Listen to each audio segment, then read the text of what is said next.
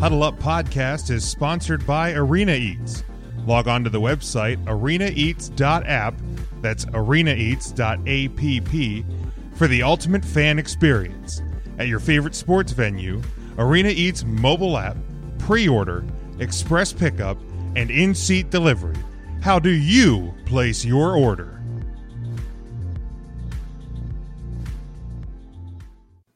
Hey, everyone in! Let's go! Huddle up on three! One, two, three! Huddle, up!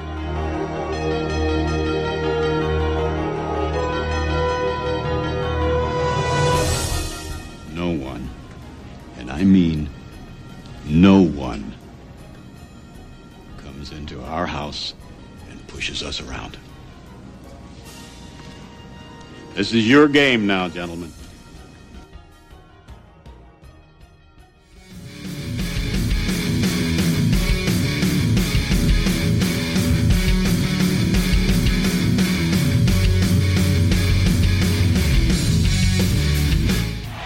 Russian three, dropping eight. Uiagalelei steps up, loads and throws. It's caught. It's pitched backwards, up in the air. It's on the ground, still in Clemson's hands. And now it is down. It is over. And the Irish have knocked off number one Clemson.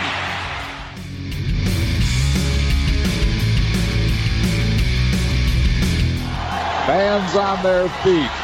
Rally towels are being waved. Brad Lidge stretches. The 0-2 pitch, swing and a miss, struck him out. The Philadelphia Phillies are 2008 World Champions of Baseball.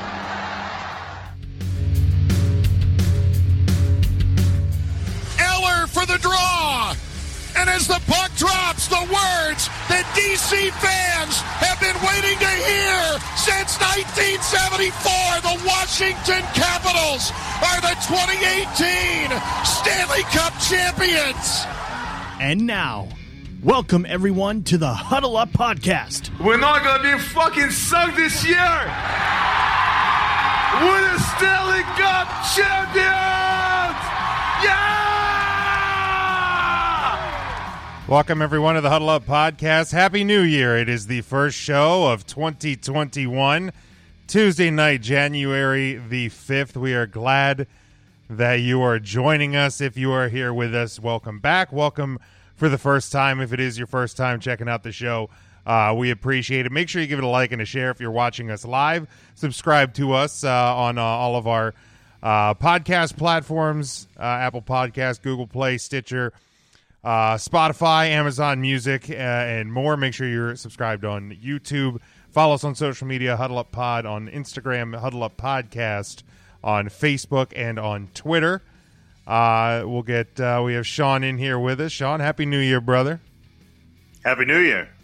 It's a, it's a big one. Hockey's coming. That's- yeah, I'm, I'm excited. Football's over for me. uh, Which, it is over for me as well. And uh, you know we're looking forward. We got uh, got baseball coming. We got we got hockey Sixers on the way. look great. LaSalle's playing basketball. There you go. We got a lot going on. Sixers look like one of the better teams in the NBA Sixers- so far Sixers this year. Look for real. They They've looked for real before, so we're we're not Right, going to count any we're chickens. uh, They're looking real. Uh, but they've never had me as a fan before. So, and given my track record with sports teams, that's You should probably get off the ship. I should Yeah, probably I should probably just leave now because it usually get out.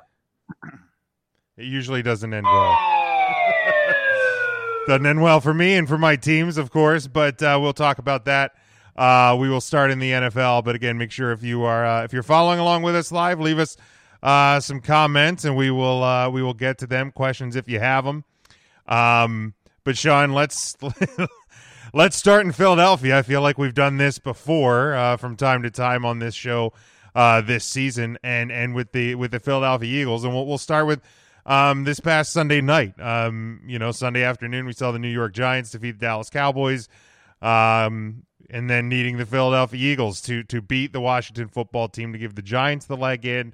Uh, kind of a back back and forth game. I, I did not expect it to be uh, as close as it was, but uh, Philly had kind of came to play, and then all of a sudden it looked like they didn't come to play anymore, Sean. So, um, you know, we, we've we've seen reactions from multiple sides um, on, on on the situation, whether or not the the Eagles tanked, whether or not they uh, intentionally took their foot off the gas, if it was bad form, if it was on brand. I mean, th- there's been a lot of hot takes. I know Giants fans and Giants uh, you know, players and personnel and coaches have, have really obvious, uh, of course, taken, um, you know, have, have taken issue uh, with what the Eagles did. But but for me, I, I look at it this way. First off, I'll address the New York Giants. Um, don't go six and ten. like if you and and a good I, way to win a division, right? I mean, you won six games out of sixteen, and and you are getting angry at the Eagles for not winning in week 17 what yeah like regardless of what the Eagles did the Giants screwed themselves not screwed themselves but it's just the the fact of the matter that you put yourself in a bad situation when you go in 6 and 10 and and I know as a Cowboys fan would I have been a little bit upset if I would have seen what the Eagles do what they did? Um if, if the Cowboys were the ones that won Sunday afternoon, sure, I'd probably be a little bit upset.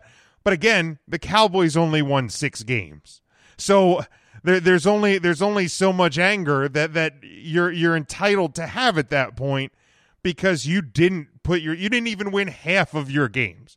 So I, I don't feel any sort of sympathy for the New York Giants. So so if you want to address the Giants first, Sean, and then we'll we'll get to the the Eagles uh, portion of what happened Sunday night. Well, yeah, I, I, think at any point, whether you're six and ten, whether you're ten and six, I think I think if you put yourself in a position where you need someone else to lose, um, I mean, teams, whether you want to call it tanking, if if they were tanking, if they were trying to lose, if it was intentional, whatever. The point is, is a lot of teams do that, right? And and it's it's not. I don't think the Eagles were calling plays to lose, but um, but they were there were definitely some questionable things, and then we'll talk about it in a minute. But for the Giants to come out and attack, um, I mean, you've had your opportunities. I mean, even here in the last few weeks when it was very obvious that one of these, I mean, we all knew one of them had to go, and the Giants all of a sudden found themselves in a situation and even had a couple games in the last few weeks where they just they couldn't pull it together, couldn't find ways to win. And it's not like they were being asked to win their 12th, 13th, and 14th game to do this. You're being asked to win games without even getting to 500. So you know, I, I, said that right away. I'm like, if people are going to get upset about this from a Giants standpoint, um, you should probably try winning more than six games. That, that's pretty much where where I would stand as far as my message to Giants fans. It's like cry a river, enjoy your draft pick, which is worse than ours, and um, just kind of move forward. I mean, you have pieces in place. If you felt like you were going to do anything in the playoffs, then win next year and do it then. Yeah, and I mean, like let, let's be honest here. We and we'll, obviously we'll get to picks later, but we we've been saying for a while that that the the common belief, and I know anybody can pull an upset at any time, but the common belief is whoever kind of wins this NFC East is probably not going to go very far in the postseason. I mean, you're you're a Giants team that. Uh, has been sporadic at best and mediocre at most uh, th- th- this entire season. Uh, right, and with with Jalen Hurts in play, I, I think. Um, oh, I see a Caps jersey. He said he was a uh, big fan of the the Portland Pirates. Yeah, they were the uh, they were the Pirates um, affiliate right before uh, the the Caps affiliated with Hershey. So I'm um, looking forward to seeing these reverse retros, not only the Caps ones, but league wide. A pretty solid uh, setup uh, by the entire league. Uh, looking forward to seeing those this season. Uh, yeah, and, and I think when you're looking at at uh, the teams coming out, like as far as the NFC East goes, I think with Jalen Hurts coming into play, if the Eagles could have won another game or two after that big Saints win, at least because the big thing is is like no one would expect them to win, and uh, the big one is Vegas. Like you're just not going to see a lot of people betting on the NFC East team. Maybe you should. You're probably going to get great odds, but the the Eagles probably would have been the one that would have at least been an interesting play from a Vegas standpoint, just because there would have been a lot of question marks with Hurts, and if he'd have been hot you know, could they have been? But everyone else was pretty much playing with the parts that they've been playing with. Uh, so so it wasn't anything uh, new or exciting out of the East. Um, and the team that I mean, the team that comes out of there, uh, as far as a storyline from a Redskins perspective, uh, is probably Football the best storyline that the NFL could sell, uh, just because of Alex Smith making the comeback and, and, and making it essentially a complete comeback, and now getting to play in a uh, host a NFL playoff game um, less than a less than two years, right? It's less than two years Yeah. since he was he was hurt. So, you know, for someone who was never going to play, so so congrats to him. Uh, you know, I thought that was that was phenomenal. Um, but to turn it to the Eagles a little bit, obviously they've gotten a lot of flack. Um, and I watched the game, and, and you know, you know, you can talk about Sudfeld all you want. I mean, Hurts was having a down game um, with his success he had been having. Um, they still weren't finding ways to win. Uh, they had just lost two in a row, um, at least one of which against an opponent that they probably should have won if you're going to try to make a splash. So I, I, I didn't think things were things were going very well. Do I think Sudfeld's the answer? No. Um, I did see some people commenting, and, and I and I couldn't find the article. I, I saw some folks saying that Pederson had made um, had alluded ahead of the game to the fact that Sudfeld would probably see reps, uh, and if if he did indeed say that, I, I think you know it's not surprising it was for a whole quarter. I, I, I don't know. Maybe you're assessing what you have in him, especially if you're going to ship Wentz. You want to find out do you have a two? Um, you know, there's a lot of reasons to bring Sudfeld in, uh, and and you know they're like, well, not to win a game. It's like, well, the Eagles winning the game was fairly inconsequential from a franchise standpoint. Right. You know, for an integrity of the game, everything else, you got to remember the Eagles. This isn't the Eagles' last game in the history of the franchise. First of all, so there's there's a there's a whole future ahead, and you're, you're you're considering now shipping away a guy that you paid to be your franchise quarterback and handing it to a kid that's played three or four games.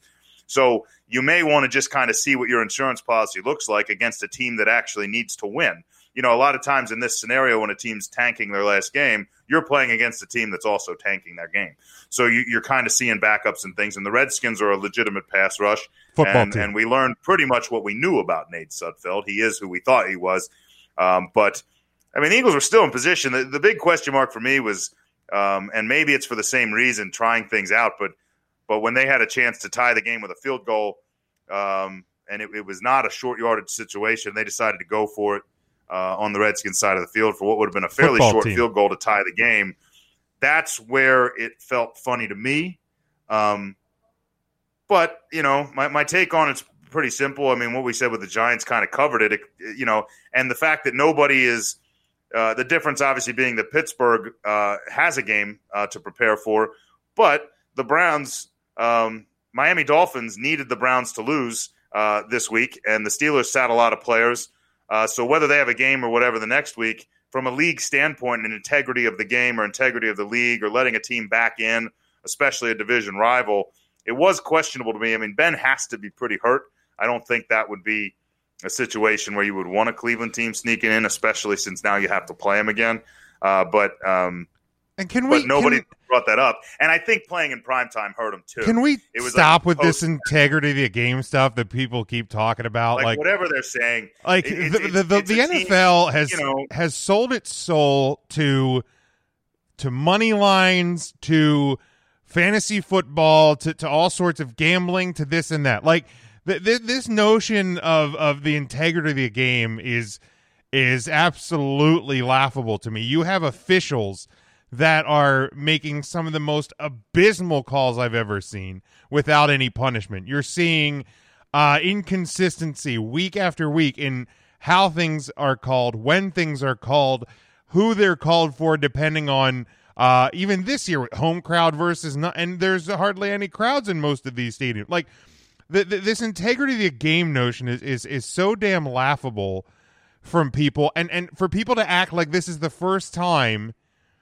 again that it, like in week 17 that a team has you know taken the fall for a better draft pick. It's ridiculous.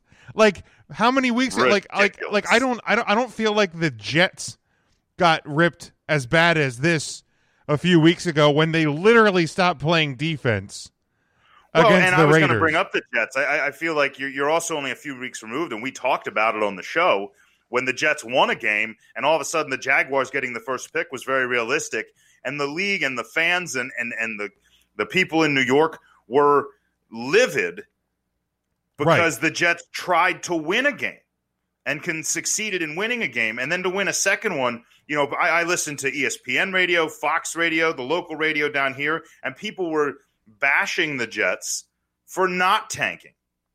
Right. And so for me to Right. say like, well, you got Trevor, and you're an Eagles team that's going to hand it to a rookie, you're going to think you're either going to a want protection for him, you're going to want somebody that can defend a pass because you, you haven't had a healthy secondary in half a season, and or you're going to want to get him some weapons. And either way, the best way to do that with a hot draft uh, uh, coming up, you got a lot of teams ahead of you that are looking quarterback, which if you don't need means you may wind up if you have that sixth pick, an opportunity to take the best non-quarterback available.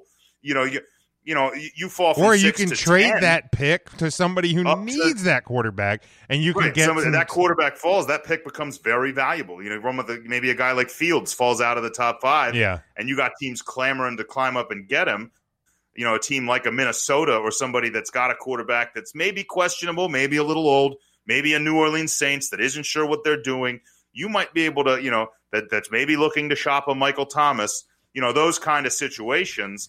You don't know what's going to happen. So having the best commodity available in a draft, you know, I, don't mad that the reason- Eagles did if on there was a team to tank because it was going to be a much larger fall. The Jets weren't going to fall very far with a win. With No. a win, the Eagles with a win would have fallen four at the time four, five, six spots. Nobody really did the math on it. I'm like, you know, it was probably the best thing that could have happened for the franchise, and so. You know, your Pederson was already pretty much promised a chance to come back next year. Wentz has agreed to kind of help shop himself, and that probably means renegotiating a deal that makes it more trade friendly.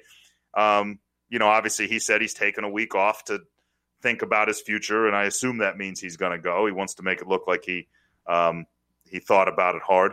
Uh, but you know, there's a market for him. There's a lot of teams that aren't going to get into those top few spots and get a quarterback. So, you know, I, I don't think it's New unrealistic to think that we got rid of him. New Orleans. You're going to have a lot of middle and top tier teams that still, you know, teams like New England, I teams mean, like New New England Orleans, needs a quarterback. even, even Indianapolis, who who you know, Philip Rivers is not a spring chicken by any means. Um, they've done well with him, and Brissett's shown that he can be good in packages, and and he did. I don't think Brissett did that poorly for him for him before uh, they went out and No, you know, but if, if Frank Reich is sitting there looking at a, at Carson Wentz, who he knows he knows well, and, and, he he's knows had success, and with, he's had yeah. success with him, wh- why wouldn't you know? Especially you know when when I hear, um, and and to close the thought Nick on what happened Sunday, end up on the market just I'm ju- I'm just angry that the Eagles did on Sunday what the Cowboys have do- should have done for the last five weeks. That's what I'm mad about. But that's that's another you know, point. I, I don't. I don't think Pederson's the kind of guy to intentionally tank. Like I said, uh, you know, is he put his team in a position to? But like, you know, you take out your you take out Jalen Hurts, but I mean, they were already sitting like eight deep. You know, they Yeah, were like when you when I saw the list of inactives last it's week, unreal. I was like, I don't even. I don't like. I mean, obviously, Like, I wanted the that. It was like Cowboys to the win. Receivers. You were down I- to Fulgham and Ward. I wanted the Cowboys to win to put themselves in the position, but I didn't have much hope looking at the Eagles inactive list um, that the Cowboys, you know, even if they had won, we're going to get into the. I mean, you're looking at a guy that spot. there was a large chunk of that game where J.C. Arcega Whiteside was featured in a prominent wide receiver role, and that tells you what kind of situation they had put them in. And you know, if you're still Jalen Hurts in there, and you're going sucks. exactly, and what doesn't suck is the Redskins pass rush and and football um, team. young, you know, Chase Young with having a having himself a day, and uh, yes, the Redskins, the football team, whatever they are. I'm sure I'll get it right by next year. Possibly when um, they have a different name, maybe. when they have a different name and I can call them a name instead of just the football team. uh, it, it feels too. It feels too. I mean, I guess I could just say Washington. I'll say you can say weird. Washington, Al Michaels. You don't have to keep Yeah. stumbling over the old name. It's ridiculous. um, but you know, when you have that pass rush that's having a pretty good day, you've already had a you know a couple linemen out. You may also be thinking, you know what, Jalen Hurts is taking a pounding here, and if we're going to move on to him out. I don't want him to get hurt in this game. Yeah, You the, know, the, the hot although, takes are. although the, strangely they kept him in to go for it on fourth down. it's a little strange there, but but um but yeah, it, it's just a lot of reasons not to. I, I don't think it's as big of a deal as people. no, the hot takes are, are, and it's you know Joe Judge makes this I just uh, wish the Browns had missed the playoffs because that would have been the story, no matter what right. the Eagles did. That would have been the, the- story. the but hot- the Eagles getting flexed into prime time, I think, is what really hurt them. If they'd have done that at one o'clock, I don't Well, the only reason they did it is because the NFC East is going to get them more ratings than the Steelers Browns. Plain and simple. Again, and I, and I again, think it's the, the, uh, NFL selling its soul out for money. But if they done it at one o'clock, I don't think anybody notices. No, because the Browns, the Browns lost in getting the in too. uh, at, at at eleven o'clock would have been a bigger story. The hot takes are just stupid. Stupid idiot. uh, and and people need to get over it. But obviously, real quick, we'll touch on you know the we, we saw the the post game uh, Jason Kelce and Zach Ertz and, and Carson Wentz uh, you know spending extra time together uh, before they left the field. Obviously, Wentz likely gone. We named a couple of those places, but you know Zach Ertz and and Jason Kelce, but by all accounts. Um, you know, could could be elsewhere next season. So, so an, a, a huge portion. Now I know, of course, Wentz was hurt that year, but a huge portion of the heart of that uh, Super Bowl winning team is is likely to be in other cities next year. Yeah, and you're to have guys like Vinny Curry and, and, and some other fellas. There's there's a few that are uh, free agents that they're going to have to just let walk. Um, you know, you're going to hang on to Fletcher Cox simply because he's the best player on your team. Um, Yeah. Probably, period. Ar- arguably one of the, the ten or twenty best in the in the NFL. Uh, and and I I I think a lot of it's going to come down to when, when the league finds out what ticket sales and things like that are going to look like, and, and are people going to crowds when they set a cap number officially. I, I think you're going to then you're going to have a better idea. The Eagles were planning on being a bit over the cap already and having to make some moves, and so with the whole COVID thing and, and the cap shrinking now, uh, it really puts the Eagles in, in a bit of a bind. So there's a lot of guys that um, you're going to see go. Um, I would like to see Wentz try to re or uh, not Wentz, uh, Ertz try to restructure, uh, find a way to, to to get on the team. I think he wants to play here. I, I just I don't I don't know that it's going to work uh, if you're still going to pay Goedert. I feel you made it through most of the season. Goedert looked pretty much like the player that Ertz has been in the past. Um, but you also are going to still have holes at wide receiver, even if you draft one. Uh, Alshon Jeffery, they save a ton of money by cutting him. DeSean Jackson, same situation.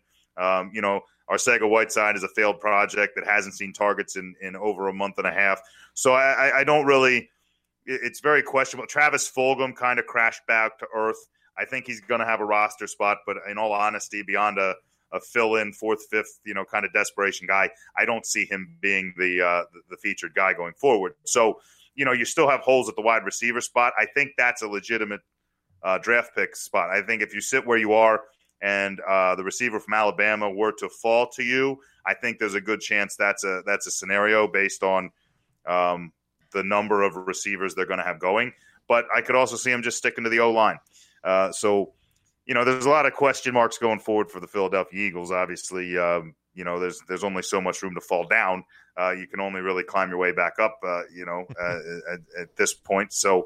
Um, so yeah, it, it's a shame. I, I would like to see Kelce back. I think he's still playing at a high level. You know, the other two, one's made kind of a, a, a mockery of his position and, and has made it very evident he doesn't want to be here. The other is the opposite. So, like, I'd like to see Ertz work. I, I'm not sure I do uh, without a huge pay cut. Um, but but maybe Kelce can get something done. But it, it is a shame. I, you know, it's sad to see all these things happen. But you know, it's the way of the, the league now. Yeah, I mean, it's- you look at the the Washington Capitals roster. There's a lot of big pieces Yeah. from the, the the Stanley Cup. I mean, Braden Holtby is in Vancouver now, wearing number 46 or something like that. It's just You know, it's, it's just the, the the cap numbers and the contracts and the way contracts are built. It's you know, I mean, it makes for some good parity because those contracts, as they get bigger, they get an opportunity to go to a smaller market that maybe has the cap room to eat it. Um, whereas uh, you know the big uh, the big cities and the big markets are, are going to. It's so much easier to win on a quarterback on a rookie deal because you can put pieces around him.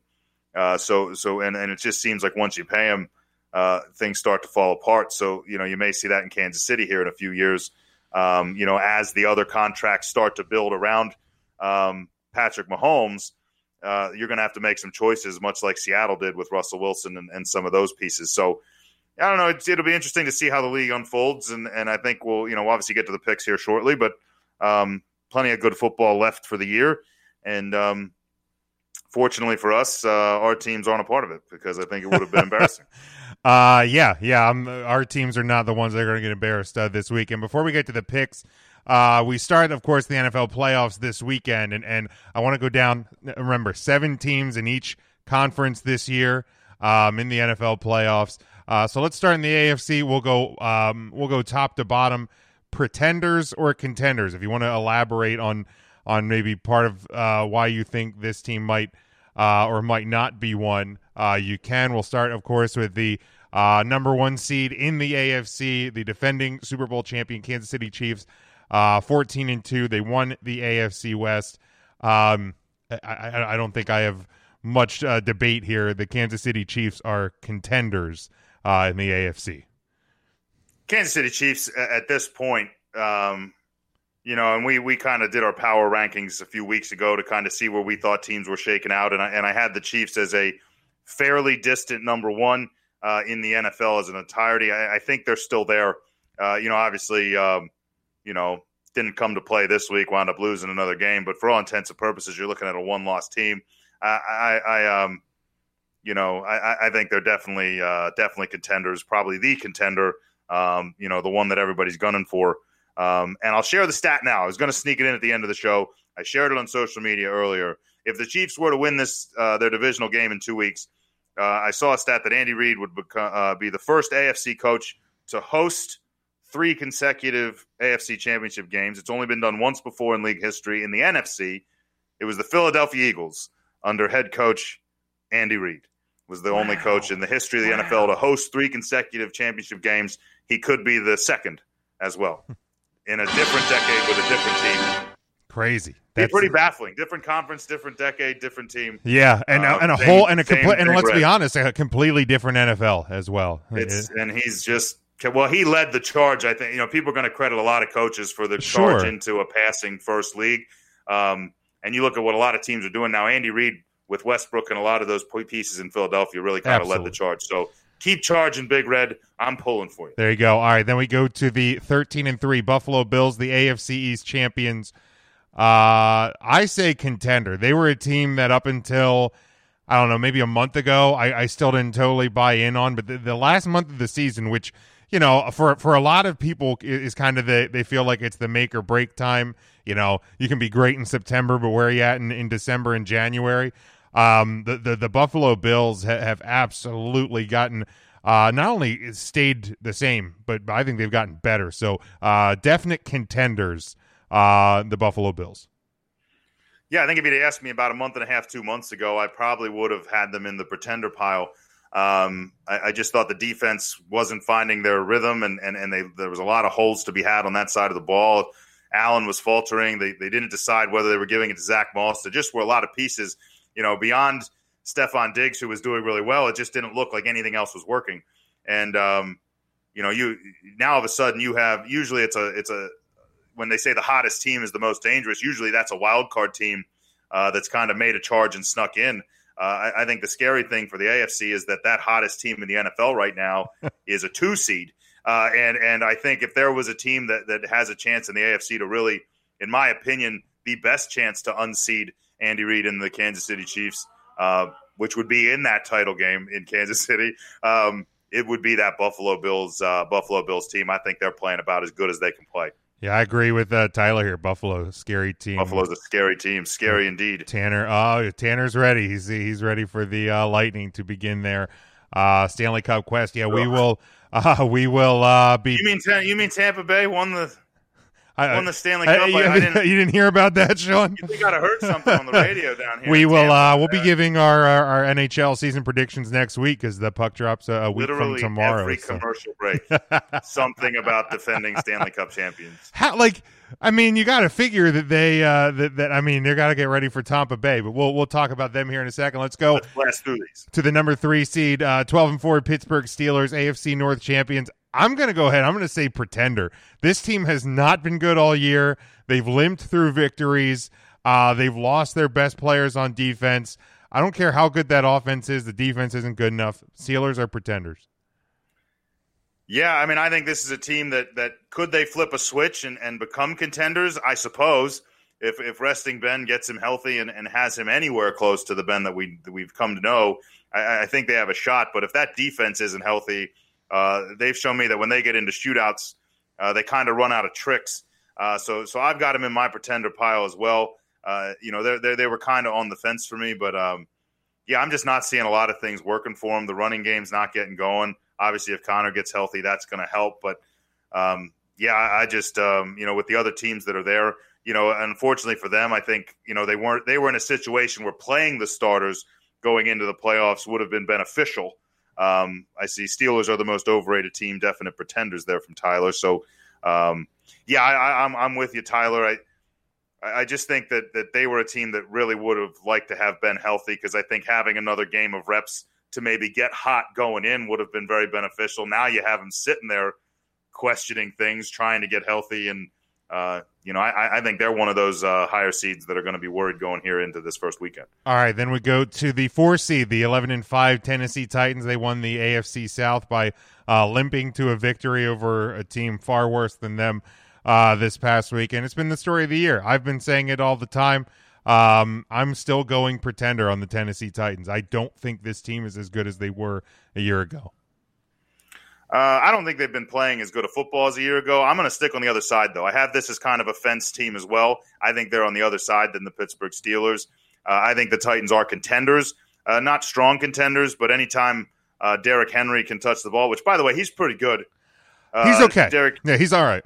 He's comes into the last week of the season at 220, 235 yards shy of 2,000. And oh, by the way, just rushes for 250. Like I think he just hit 3,000 about 10 minutes He's ago. still running. like it's still, um, but I think it's actually like you look at it as kind of a down one. I think this last one was kind of a promising one for them uh, because unlike uh, a year ago, I don't think they would have won this game. Uh, I, I, think that you know they're not a team that likes to win shootouts, but they found themselves against a red hot Houston offense while their defense was uh, struggling to get the pieces together and find an answer for Deshaun Watson. And they found a way to score points. That way, primarily, was Derrick Henry, but they're one of the few teams with that luxury of being able to run when you're still trying to score points. I think they're contenders. Um, do I see them unseating the Chiefs nine times out of 10? No, but if you give them that one, I, I think they got a shot.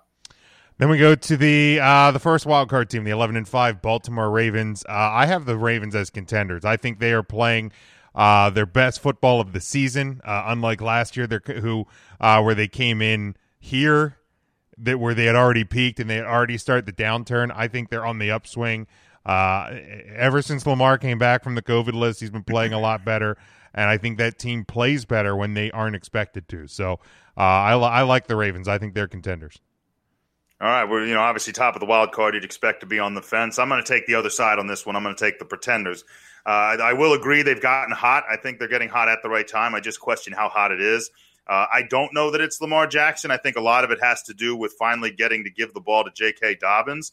Uh, I think clinging to Mark um, or clinging to um, what's his name? Not Andrews. Uh, I, have lost it. Uh, but they had uh, their their go to running back start the season. Mark Ingram. Ingram, not Andrews. Yeah, Andrews is the was the tight end. Yeah, I was just nowhere close. anyway, uh, Mark Ingram finally uh, just got old, real old. Yeah, and uh, yeah, they had to kind of pick and choose. And I think a lot of people thought it was going to go to Edwards, and, and I think Dobbins with it, it shows some flashes, and they've been able to run the ball. And when you're able to run the ball without Lamar Jackson, it's going to open up a lot of holes for Lamar Jackson, both in the pass and running game. So are they scary? Yeah. Could I see them becoming contenders here uh, after a good first round? Absolutely. But where I have them right now, I feel it might be too little, too late. I think the path's going to be a little too hard for them. Um, and and I'm going to have them on the pretender side. Uh, 11 and 5 Cleveland Browns. First time uh, in the postseason since George W. Bush was in office. Um, I, I I don't know that I would have had them in contenders, but especially given now you're not going to have your head coach, you're, you're going to be missing some players. Um, uh, just an unfortunate thing. Uh, a bunch of guys on the on the COVID list for this week. Uh, I, I got to put him in pretenders. Uh, good for you for getting in. I think you're building something there, uh, but not this year. Yeah, no, no, no, no. You're gonna find a real. You would have had to really impress me for me to put Baker Mayfield on the on that side of the fence for me. Uh, I think this team is an absolute no. pretender. Hell no. the defense has played well at times. Offense has looked brilliant at times, but they're too few and far between, and yeah. rarely do they match up, uh, even when everybody's healthy. I, I, I do feel the, the, Brown I got to give a shout out to uh, is is uh, Joel Bitonio, uh, offensive guard. He's been in the league since 2014. Played 79 games. No idea who that is. Of course you don't. No one knows offensive lineman. But this is a guy that started all 79 games of his career. He's been a Pro Bowler three times. Came in in 2014 and has been through the whole abysmal stretch of the Cleveland Browns and still managed to be a Pro Bowler. Finally makes the playoffs, catches COVID, will not be able to play in their playoff game here this weekend against Pittsburgh. So I feel bad for Joel Bitonio. Not the situation you want to see. Unfortunately, it's the way of the year this year, but. Um, that might be the most Cleveland uh, headline for the Browns going into the week. But but yeah, not even. I don't think it's realistic. Uh, do I think they can beat the Steelers? Maybe. Uh, but uh, Yeah, I but do, I but- pushing forward, I don't. I don't see them doing it. All right, then we we close out the AFC, the eleven and five Indianapolis Colts. Um, maybe if they keep handing the ball to Jonathan Taylor, um, maybe they could be. Uh, again, I think they're a team that that's too hot and cold. And let's be honest, Philip Rivers, when you need him the most, is not the guy to rely on. Pretenders. See, I have the Colts on the other side. We're going to disagree again here in the middle of the pack. I'm going with uh, I'm going with definite contenders. I think the defense is strong enough. Obviously, obviously the run defense has been weak over the course of the year. It has looked better here at the end, uh, but their pass rush is good. Secondary looks good, and you're right. You know, as a team, they haven't been able to get entirely hot in a big streak. But that uh, running back Taylor, he's uh, he's gotten hot, and and you're you're coming into the time of the year where you're going to need to be able to move the ball on the ground, especially you know with an older quarterback. You want to keep it out of his hands as much as possible. I think the Colts put up enough points. T.Y. Hilton's looking as good as he has all year. Uh, somehow, I don't know how that works. Maybe it was just suck until you're healthy and then put it together. But um, yeah, I got a handful of tight ends they like, and I, I think they're definitely definitely contenders. Probably right around the realm of the of the Titans. It's kind of fitting they had very similar records. All right, then we move to the NFC. You have the 13 and 3 Green Bay Packers. They are the bye in the uh, NFC and NFC North champions. Um, Aaron Rodgers is maybe playing the. be- I, I, you know, we'll revisit our preseason predictions when we actually get to like Super Bowl time. But I Yeah. could not have been more wrong about this year's Green Bay Packers. I said they were going to stink, and I said they were going to have Aaron Rodgers on the trade block by by the You midway did. point of the season. So I could not have been more wrong about them. Uh, AA Ron playing some of the best football of his career. AA Ron is also running really well. Yeah, he um, is. and uh, that Davante Adams kid is pretty good at catching a football. Um, they're impressive. absolute contenders, no, without without any doubt. Yeah, Davante Adams having just over just over 1.1 touchdowns per game uh, over the course of a season that he didn't play in a handful of them. So Ridiculous. I- I, I don't know. I, I think um, you know I said back when we made that uh, kind of power rankings that uh, Green Bay was probably the only team that was a close two. I think Buffalo's crept closer, uh, but I think if you're going with your second, it's fitting that the Chiefs and the Packers hung on to their buys because I think those are the two kind of class organizations right now. Um, gives you that still gives you that really cool Super Bowl one rematch that everybody uh, kind of wanted to happen in their like one of the anniversary years, but but we'll take it now. And we'll Uh, take it in the be a 101st entertaining ball year. yeah, I, I think uh, I think if it, it kind of stinks for Josh Allen to put up an MVP caliber season the same year that Aaron Rodgers has a chance uh, after getting snubbed a couple of times. Uh, so uh, you know it's going to be a close ballot, but uh, go pack, go, definite contenders. All right, then we look at the New Orleans Saints, twelve and four, won the NFC South this year. Um, I'm not hundred percent sold on this team. Um, a lot of questions uh, on the health of Drew Brees and and where do you go if he gets hurt again. I'll put them in contender, but like just barely. Like right over the right over the fence. I I'm with you on on hit or miss. I think Like I can't call no. them a pretender because I like they are a, really good football team, but I, I just They I- have a good defense. The They- yeah, defense has they looked do. more suspect of late. Some of that may have to have to do with you know the offense having to punt a few more times, not having quite the uh, array of weapons. But um, you still have a Drew Brees and a Drew Brees that claims that he may uh, retire here at the end of the year. Uh, so I wouldn't bet against him. You know, if I was putting my money on the line, I'm going to pick a game that he's not playing in because I'm going to want to bet against him, and and, and I and I can't. Uh, so you still have some weapons in Kamara. The, the receiving corps is depleted. I mean, obviously having Michael Thomas would be a huge push uh, to to definitely make them contenders. I have them on the pretender side of that fence. I I just feel with you know you still have Taysom Hill coming in at times, and it's like, well, if Brees does go down, are we going to give it back to Hill and be predictable? Are we going to give Jason or uh, Jameis a chance? I, I just feel like the depth isn't there. So if anything goes wrong, I don't know that they can recover from it. Uh, Sure. And because of that, I'm going to go. Uh, I'm going to go uh, pretenders. Then we go to the 12 and 4 NFC West champions, Seattle Seahawks. Uh, I have these guys just absolutely pegged as pretenders. I, like, I, I- I just, there's been nothing from that team that has showed me any sort of consistency on either side of the ball to make make me believe that they're good. I, they're, they're, their hopes rest on Russell Wilson, which I mean, he's obviously a great player, but I mean, when when you're struggling to put up points against some of these hapless opponents over the last couple weeks of the regular season, um, they didn't sell me back in October. You're definitely not selling me in January. Uh, definite pretenders for the Seattle Seahawks. Yeah, I don't know what's going on in the offense, and, and you know you, you can you can blame some of the defensive woes at times, but the defense has looked better uh, in the second half of the season, and it's the offense that seems to be costing them some games. And I don't know if Russell Wilson's broken. Uh, I don't know if it's a broken spirit, broken him. body, broken mind. Some somebody's got to fix Russell Wilson because his throws are off. Um, the timing's not there. DK Metcalf has disappeared off the face of the planet, and um, you know I, I think teams have keyed in on him. Uh, and it's kind of exposing a little bit of Tyler Lockett. I, I, he had a big game here going into the playoffs, so maybe that's good for him. But What'd you Uh, do? anytime- anytime I get to say anything about Pete Carroll being a pretender, because we know he is, uh, Pete, I know you're a big listener, and I know this is probably Billboard material, but you're pretenders, Pete. Pretenders. Barely pretenders. You're like fakers. Suck it, Pete. Hey, Pete. Hey, fuck you, buddy. Um, then we go to the uh, the team that just won the NFC East, the seven and nine Washington football team. Um, look, I, I had I had my uh, you know out there prediction uh, a few weeks back that that Alex Smith would lead this team to a playoff and a playoff victory. Um, do I think they can beat Tampa Bay this weekend? I, I do, kinda maybe. Um, something's building in Washington, but this ain't the year. Um, they they are pretenders. Yeah, it's really hard to put them on the contender side. Uh, if the end goal was winning one playoff game, I would say they're contenders based primarily on their opponent. Uh, Tampa's gotten really hot, but it's been against three pretty low end teams uh, Falcons twice and the Lions. So there's a lot of hype right now. Uh, Antonio Brown and the offense and the clicking, and it's going great. And Mike Evans setting records despite getting hurt. Um, I, I- just feel like yes, it looks like things are clicking, and from a confidence standpoint, that's great for Tampa.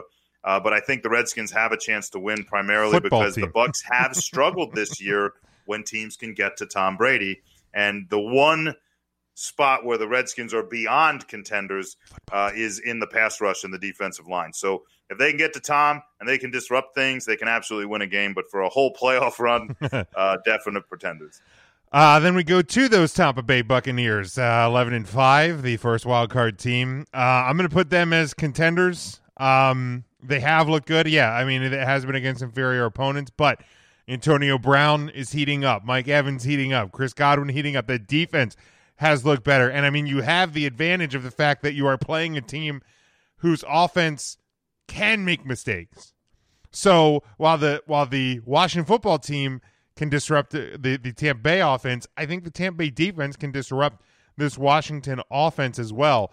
Um, you know, if you can shut down Terry McLaurin, they, they've proven to be fairly one dimensional. Um, and then when when you get beyond that, I mean, you look at the rest of the field. Besides Green Bay, I think it's wide open. So, I, but I have the uh, and and it's Tom Brady in the playoffs. They're they they're they are contenders. Yeah, Tom helps a lot. Uh, you know, like you said, heating up. Obviously, you know, due to injury and, and illness, uh, Mike Evans uh, probably unavailable here to start the playoff run.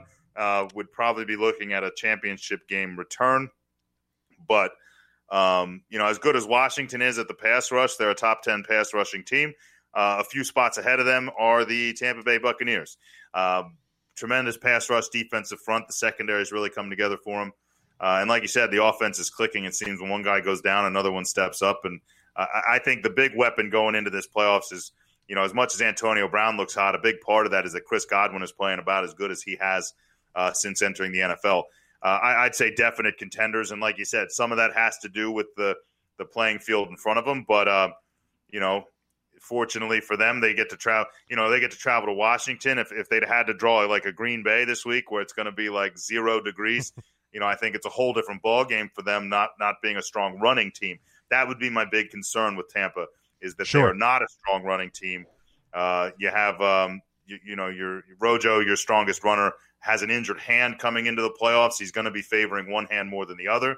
In the cold weather, teams are going to be trying to hit the sore hand to force fumbles. I think you're going to see some mistakes out of Rojo, and they may try to keep it out of his hands. But definite contenders. We'll see how much of a contender, uh, but but it's hard to really question a team with that high of a ranked offense and defense going into the playoffs. Sure. Then we uh, then we will go to the ten and six Los Angeles Rams. Um, short and sweet. I think these are pretenders. I don't know the health status of Jared Goff. I don't think it's going to matter either way. This defense has fallen off. Uh, I just don't buy into them at all. Contenders. uh, I, I think uh, you know I was talking about um, to my man Jake, uh, who uh, I was watching the game with uh, Sunday night, and um, I was trying to get him. I was like, obviously, we know which teams are kind of your favorites to win the Super Bowl. I was like, find me those teams four to eight that that if you were going to go bet on a long shot to win the Super Bowl right now, which ones are you doing? And I kept throwing the Rams in the list because when you get to the bottom half of both conferences, there's not a lot of them there. Uh, I think the Rams are a complete team when they're playing as well. They have the defensive weapons there.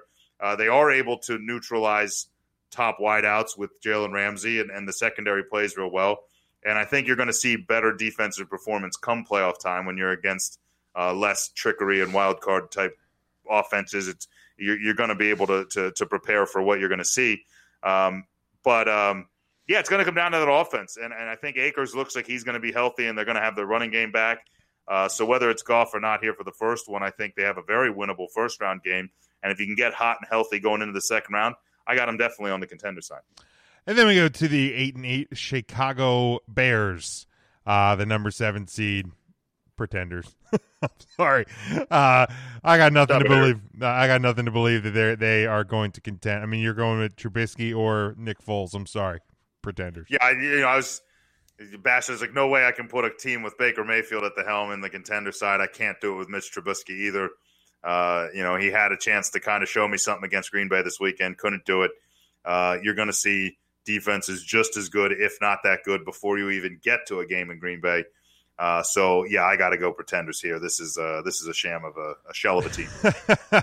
it uh, it certainly is. All right, Sean, we are going to pause here uh, and, uh, and and take our break here from our sponsor, and we will come back.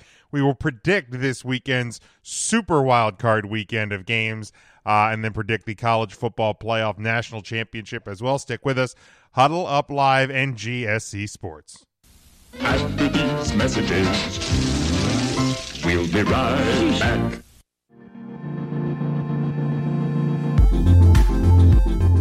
Huddle Up Podcast is sponsored by Arena Eats. Log on to the website arenaeats.app, that's arenaeats.app, for the ultimate fan experience. At your favorite sports venue, Arena Eats mobile app, pre order, express pickup, and in seat delivery. How do you place your order?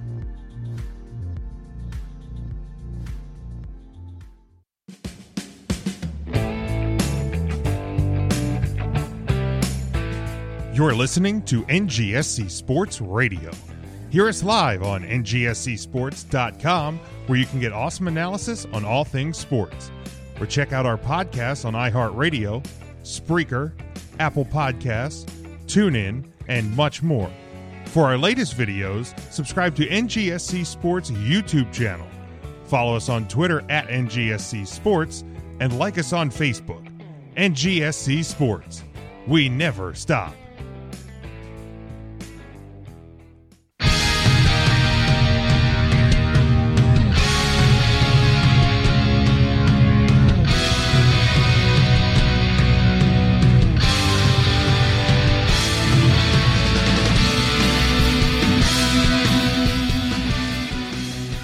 Welcome back, Huddle Up Podcast. We are live again. You can uh, check us out. Check out the home network NGSC Sports at ngscsports.com. Make sure you are uh, subscribed to our show on uh, all podcast platforms Apple Podcasts, Google Play, Stitcher, Spotify, Amazon Music. And put it this way, folks if, they, if you find a place where you where you can't find our podcast, tell me, and I will make sure that we get on there because I'm pretty sure we're on all of them.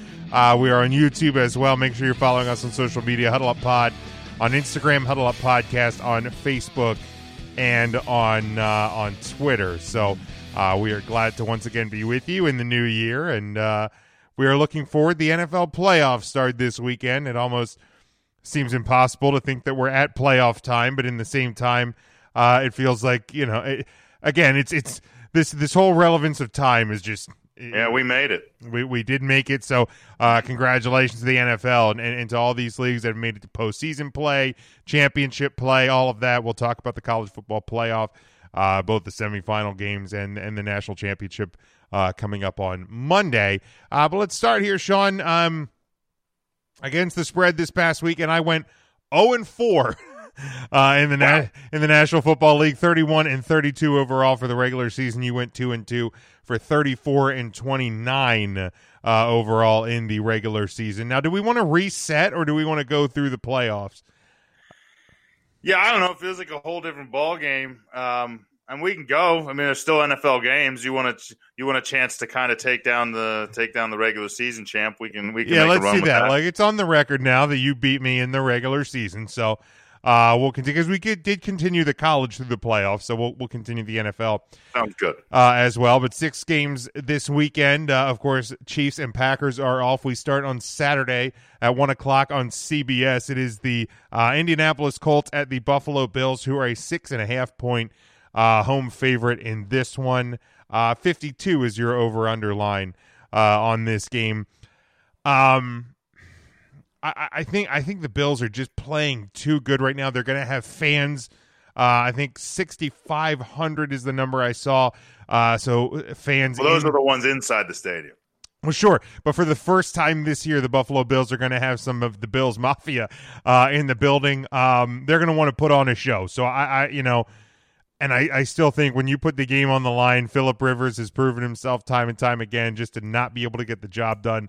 Uh, I like the Bills not only to win. I think they're going to cover the six and a half. Uh, I'm going to go over because I think the Bills are going to score points, but the Colts are going to have to as well. Yeah, I mean, I think this game's going to be more interesting than people think it is. I think the Colts have found themselves in games where they needed to um, needed to keep up with. Uh, Philip Rivers has done a pretty good job of, of, of playing shootout, and, and Frank Reich gets very creative. Uh, I think there's a chance that they they uh, kind of upset him. That maybe this whole like Bills are finally favorites. I'm not know maybe Buffalo doesn't know how to play as the favorite uh, going into the playoffs. Uh, been probably 30 years since that's happened. So. Um, I do see a way that, that Indianapolis does. I feel the seven point spread is tempting for me, but um, but I'm going to take Buffalo here too. I, th- I think Bills Mafia. I think if you're uh, trying to find a city to knock off a bank and get away with it, I think Buffalo this weekend during the game is probably a great place to try. Uh, I, We don't, think endorse anybody- it. We're just I don't think anyone in that town's going to be anywhere that doesn't involve a television, and no one's going to leave it. So if you can get that right around the end of the first quarter, uh, just just try to just knock off a bank. I think they'll just let the sirens ring. Uh, so feel free to test that out, and if you do, send me a send me a wad. again, uh, we don't uh, we don't endorse it. We're just uh, being Just saying, if you pull it off. realistic. Jeez. Uh, it's still a terrible idea. I'm not telling anybody to rob banks for real, but uh, but I think everybody in Buffalo is going to be real hyped. I think, like you said, the team's going to be hyped, and I like them to cover. I do like this game to go over, though. I think the shootout happens, uh, so I'll take the over. All right, then we go to 4:40 on Saturday afternoon. Uh, the Rams at the Seahawks. Seahawks a four and a half point uh, home favorite here. 42 and a half is your over under. Uh, this one is on Fox. Um, I, I don't like either of this team. This, this might be the worst playoff game of the entire season. Uh, both these teams stink. Um, I'm definitely going under. Um, and just because you, you still have no idea what the status on on Jared Goff is going to be, I'm going to give the edge to the Seahawks. And I think the Seahawks cover uh, that four and a half. But this game is going to be absolute uh, dog shit. I hate it. Thing sucks. Hey, Ram, Rams are going to wear a new uniform combination for the playoff game. Maybe that'll help. I, I don't know. Oh, did, Um, did they announce that? What's the combination? Uh, let's see. Looks like uh, looks like uh, white white pants with a yellow stripe, and then the uh, the blue unis. Looks They still have the like two tone numbers, uh, but it looks very um, reminiscent of the uh, Greatest Show on Turf, kind of blue and yellow. Uh, they're going with that, uh, but the white pants is what they're going with. They wish they'd have gone with a yellow pant, circa Kurt Warner. God, I hate that Kurt Warner. Anyway, um, I'm the only one person in America that hates Kurt Warner. By the way, You really We can get into are.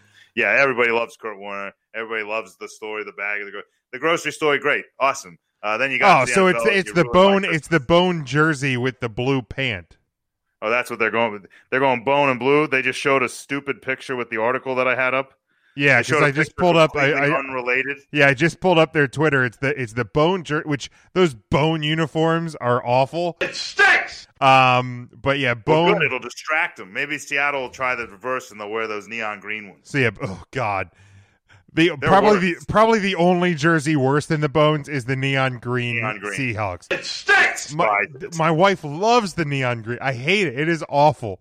It is offensive. Looks like somebody has to work like next to a busy highway and like needs to like right like seen. like just stop it like the color rush uh, we know is a bad idea they don't do it anymore just retire them already just just retire those. bring jerseys. back You don't the seattle well they can i guess because the nfl still has that stupid helmet rule but give me them do the give me them throwbacks the Rick Mirer throwbacks You give me the silver helmet. Um, I'm going the opposite way on this. I, I feel uh, I'm going to take the gamble that Jared Goff is playing. I feel he's going to find every way to do it. They are getting Cooper Kupp back and Michael Brockers. Both will be back this weekend, uh, as well as Andrew Whitworth, uh, the offensive lineman. Good chance to play. Uh, so um, we're not going to know uh, the starting quarterback probably until game day. But I think I saw, uh, from what I saw of the Rams this weekend, um, I don't know that the fall off is a lot. I think uh, it, it gives McVay a chance to be more creative and, and find ways to get the ball out quicker and lean on the run game, which is what they should be doing anyway. Uh, so it may even help their chances some. Uh, I, I think Seattle's just kind of broken. Something's not working. And, um, you know, when I have an opportunity to pick against Pete Carroll uh, with a team that I've kind of been hyping up all year, uh, this would be two out of three. This is the bully game. Uh, I'm going to take the Rams, and I'm going to take the under. don't get me wrong i hope pete carroll loses i just don't think it happens uh, then we go to uh, sunday at 8 or saturday at 8.15 eastern time this one uh, on the nbc uh, networks the uh, Buccaneers. Uh, they're an eight and a half point road favorite uh, at the Washington football team. 45 and a half uh, is your over under on this one. Um, I think Washington might cover this number. I think the Buccaneers win this game. Like I said, I think I think Tom and company are, are playing well, but I think the, the the the better competition in this game is going to um, keep that score lower than eight and a half. Eight and a half feels like a really big number uh, in in a uh, in a playoff game. Uh, we'll get to a bigger one on Sunday, uh, but um, Washington covers. I'm going to go over because I feel like. Um, you know, I think Tampa Bay's offense is clicking well, so Alex Smith and company gonna have to try to keep up. What'd you say the over under number is? Uh, I have it here at 45 and a half. Um, well, I'm looking at Washington's track record here over the second half, especially under Alex Smith, and, and they've kind of play against some good teams. And I know we've said the Steelers are pretenders, but but they're good enough, and they kind of came at an early point in that comeback uh, for Alex Smith. And um, but even losses to Seattle and, and some of the other playoff teams they've played, um, they've been close and they've been low scoring. Uh, I feel like the defense has really come to play, and the pass rush has come to play in those games. Um, I, I, I think you're you're pretty spot on with, with everything you said here. I, I, I think there's a lot of scenarios. It's probably about 50-50 whether the Buccaneers start to click and, and this game gets really out of hand. Um, but but I, I'm going to lean on the other way. I think Alex Smith's going to come in possessed. Um, and and and a, a possess now remind you a possessed Alex Smith is not a root him, toot him, shoot him thing. But what he's going to do is he's going to come in and he's going to control a game and he's going to keep the offense on the field and keep Tom off as long as he can. Uh, and I think you know you he's going to do his best uh, with Gibson running the ball, who's looking healthy finally. Uh, I think they just try to keep that defense as fresh as they can, and if they can do that, they have a chance to keep it close. And so I'm going to take the Redskins to cover. I think there's a chance Football they win this game, uh, but but I um I'm going to take them to keep it close. I, I think this game's going to be lower scoring than people expect. That number's real low though, um, and I think they want you to go over. So I'm just going to take the under. I think it's going to be real low. It's going to be something around a uh, you know, kind of 24 10, 24 13, maybe 21 17, somewhere in that range. Uh, so I'll take the cover and the under. Then we go to Sunday. We start one o'clock on uh, ABC and the ESPN network of channels. I think they're going to go uh, with those like full coverage things like they've been doing with the college football playoffs. Uh, the Ravens, three and a half point road favorite at the Tennessee Titans. 55 is your over under. This one at 105 Eastern time. Um, I like the Ravens here. Like I said, I, I, I, don't I don't have a lot of confidence in this Titans team. Um, they they surprised the Ravens a year ago, and now the roles are kind of reversed. The Ravens are the team that uh, is coming into the wild card. Titans, you know, are kind of riding high, win the division, stuff like that. So so, and again, I think uh, you know John Harbaugh and, and, and this Ravens team, I do think they play better um, when they are the underdog and, and they're peaking at the right time. Uh, so I like the Ravens to cover, win this football game. I go over because um, the Titans defense outright stinks. Like they, they, they just aren't good. Uh, the Ravens defense can be suspect at times, so I think there's going to be a lot of offense uh, in this game.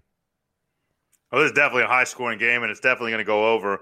Uh, but I think um, I'm on the other side. I think Tennessee's going to kind of um, take this one pretty handedly. I think you can run uh, on Baltimore most days, and and if not, I think um, we haven't seen as much of it this year as, as I would have expected. But in playoff time, play action passes can can be the difference in games, and I think you're going to see Tannehill do a lot more of that. Um, and they have weapons on the outside. I, I, I said this weekend, looking at Corey Davis. If you tell me one guy in the NFL that when I look at his size, his speed, and his hands, and still try to figure out how this guy's not a star in this league, Corey Davis has got to be the guy. The guy looks like a giant out there, runs past people. I, I don't know where the fall off is. I don't know if he just doesn't have breakaway speed. I, I, I still can't figure it out. But um, but uh, he's a big man. Uh, you got AJ Brown on the other side. Jonnu Smith finally uh, has been on the field for a few games in a row. So uh, I like Tennessee and I like Derrick Henry. Did I mention he's real good? I think we touched on that, but yeah, he's pretty Okay. good. He's pretty good. Uh, second uh, Tennessee Titan uh, in the 2,000 yard club, uh, passing CJ 2K. Uh, I wish I would have had. Ridiculous. I wish I would have had this one on my fantasy team like I did the uh, the first one. Um, would have helped me a ton. But um, but yeah, I'm going to go Tennessee. I'm going to take the over. Uh, so we are on opposite sides of this one. Uh, Nash Vegas. Uh, then we go to the Bears at the New Orleans Saints, nine and a half point uh, home favorite on this one. 47 and a half uh, is your over under 440 on CBS, Amazon Prime, and a special uh, first time ever coverage on Nickelodeon where they're going to have uh, some, uh, I think, some like kid centric graphics, a different broadcast team. Um, kind of a, Are they going to slime Mitch Trubisky? uh, I God, I hope so. Um, but uh, a, a By the way, if you haven't noticed, I pronounce his name differently every time I say it. Trubisky. Um, Trubisky. but uh, I'm going to check out that broadcast because I, I, I find it pretty interesting uh, and, and innovative, kind of, uh, you know, tailoring a broadcast towards kids. We've never seen that kind of thing before. So uh, I'll check it out. Um, all that said, um, I got the Saints plus. The the Bears are, are just not very good at all.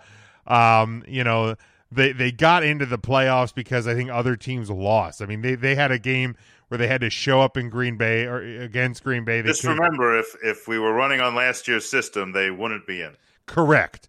Correct. This is you know the Colts and the Bears would not have been in uh, under the old playoff system.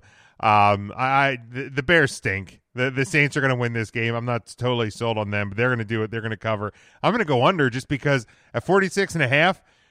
I mean, I mean, You're relying. You're asking the Bears to put up some points. right? Exactly. I don't think they can do it, especially against the Saints defense. Yeah, that number is uh, interesting. I, I I feel like Chicago's going to put some points, and I think some of that is, um, you know, you, you can run the ball on on New Orleans. They're not going to be able to for most. Like it's going to get out of hand, and they're going to have to stop running as much. But David Montgomery's been pretty solid, hot. Uh, I, I'm with you on the on the Saints here. Uh, the spread would normally scare me, but like you said, the Bears just, you know, if it was Nick Foles in the playoffs, maybe I believe a little bit more. Uh, but I, I, I have no reason to buy this uh, buy this scenario. I'm going to take the Saints to cover. I'm going to take the over because I think uh, Saints score enough and the Bears score just enough to push it into the 50 point realm. Uh, and this is uh, it was going to be the Rams. We're Goff to be healthy for sure. Uh, this is my signed, sealed, delivered lock of the week. You better lock it up. You better lock it up. No, you lock it up. You lock it up. Lock it up. Lock it up. Can I retroactively go back and lock up You Seattle? lock it up? I'm going to lock up Seattle over Los Angeles. You're locking Seattle. I'm locking Seattle over Los Angeles. You better lock it up. You better lock it up. No, you lock it up. You lock it up. Lock it up. Lock it up. Now we're still technically mid-season, so we can't change the rules now. But I feel like in the future, if you hit a lock, you should get two points Two points. Okay, we we can re- let's revisit that for next or season. something like that. Like you, or you get three. But if you lose your lock, you lose one. Something like that. We'll come up with something real clever for the. I feel locks. like if Maybe you- we'll get you- a little less of them. If you, like if, if you if you if you lock it and you win, you get two. If you lock it and lose, you lose two. So it's just it's like a double weighted game. man, but you don't. Oh, I guess yeah, you do lose. I mean, because technically you lose one, but yeah, you would get two losses. You just weight it. Yeah. The lock. Well, locks are heavy, James. They're, they're heavy things. They are. They're big, They're big, heavy, metallic. Yeah. You know, big, heavy Either metallic things. hold you up on a pedestal, or they're going to sink you farther. Exactly, exactly. So, but I we'll like that. revisit that. for next season. I don't Sounds think we'll- great. Um, and then finally, uh, it is the uh, the Cleveland Browns at the uh, Pittsburgh Steelers, four and a half point home favorite, 46 and a half. This one Sunday night, eight fifteen Eastern time uh, on NBC. Also on Peacock if you uh, if you have it. But uh, Peacock. I don't under, like. I don't understand that because like NBC is like a They have like it's an the over the it's an over the air channel. Like even if you don't have a cable service, you can get NBC uh, through an antenna or online or anything like that. But hey, you can't stream it. uh, if you have if you have Peacock but you don't have any cable, then you can watch it on Then Peacock. you're able. Then you're able to stream it. Yeah. They even on like some of the other ones, the NBC Sports apps and those things in years past. Being somebody who's had to stream many a thing without a cable uh, sign in, you're not able to stream NBC Sports things, which I think is baffling. well, it's just stupid because it's on. It's Well, literally CBS, I can't watch any of those games streaming because they have that stupid uh, five dollar a month like CBS All thing. Access or whatever. But like, it doesn't make sense because like CBS, ABC, NBC, Fox, there are they are over the air channels. Right. So how they can I can literally like I can yeah. literally get them without having any cable whatsoever. It's it's Right, you stupid. just buy a TV, hook a wire up to the back of it. You got yeah, CBS. it's just stupid. Anyway, um, I I, I, I would have given the Browns a little bit more of a chance in this one, but given the whole COVID situation, you're not going to have Kevin Stefanski on the sideline. You're not going, you know, you, you you're going to be missing players. You're going to be missing assistant coaches. Lord only knows the next couple of days might bring too with this COVID outbreak. There may be more guys missing. Um, it's literally just the most Cleveland thing in the entire world to uh to be in this situation. I'm going to go Steelers plus. I'm going to go under though. Uh, I I don't have faith in either of these offenses right now. All right, just to give you an idea of how um, mediocre uh, the Steelers' offense has been, let me just uh, ask you three quick questions, uh, and they're comparison questions. We're going to compare Ben Roethlisberger and Baker Mayfield. I'm looking at the season stats right now. Uh, who has more passing yards? Probably Baker. No, you'd be wrong there. It was Ben Roethlisberger, 3,800 to 30, almost 3,600. So by 200 yards, Ben has Wrong, passed. sir. Wrong. I'll ask you four questions. Touchdowns. Uh Ben. Correct. And most of that has to do with Chase Claypool, won by, uh, looks like about uh, eight, seven touchdowns, 20, 33 to 26. Interceptions. Who had less? Who's the better? Who had less interceptions? Yes. Baker Mayfield. Correct. Baker threw eight to Ben's 10. And doing all that math real quick in your head, higher QB rating. Uh Baker Mayfield. Ben Roethlisberger 94-1, Baker Mayfield 95.9. So Baker Mayfield wins QB rating. So, but just looking at those stats, like how, like I've made fun of Baker Mayfield. Neither of those is good, year. by the way. I, I've, I've made fun of Baker Mayfield for well his whole career. Guy's a hilarious actor. Those commercials are spot I on. love those commercials. He's, it's the only reason I hope he stays in the league. He gets to keep making commercials, but he's going to have to win a playoff game to do it, and I think he just might this weekend. Uh, the the spread, I would like it to be a little bit wider to pick uh, to pick Cleveland in this game, um, especially the way the ball bounces for Pittsburgh in every single sport. Um, you know what? I'm going to do it. I'm going to pick Cleveland. I'm going to take Baker Mayfield I'm going to take the Browns only because I get six points. like I, I, feel like there's a good chance that they're high enough coming in. First playoff game in a long time. Uh, I also think there's a good chance that Ben's still not healthy, that Conner's still not healthy, uh, and that there's still going to be some timing issues there. And I haven't seen much from Pittsburgh's defense not being healthy. I, I think the Browns have a chance to keep this close, uh, and because of that, there's a chance that they find a way to win. Uh, so I am going to, um, yeah, I'm going to take the Browns, and I'm going to take. I guess what I want is the under there, uh, even though I think this one could get a little bit out of hand. Two weak defenses. I'll take the under because it doesn't matter. All right, then uh, before we get to the college football and the college football playoff, Sean, uh, I mean, week 17, if you're in a league that, that, that plays to week 17, there is plenty of fan- fantasy irrelevance in week 17.